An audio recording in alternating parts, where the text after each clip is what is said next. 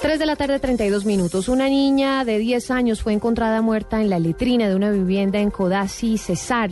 El posible victimario se encontraba entre las personas que adelantaban la búsqueda de la niña y, según familiares, fue quien identificó el lugar en donde estaba enterrada la menor. La indignación ciudadana por el hecho terminó en azonada cuando los habitantes del sector intentaron linchar al presunto responsable. Hubo destrozos en la estación de policía y en la alcaldía.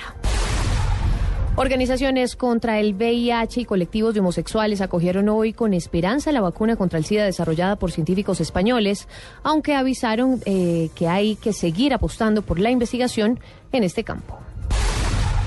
Un presunto miembro de Al Qaeda acusado de planear atentados terroristas contra objetivos estadounidenses y del Reino Unido fue hoy extraditado a Estados Unidos, confirmó un portavoz de la Policía Metropolitana de Londres. 3 de la tarde, 33 minutos. Sigan en Blue Radio.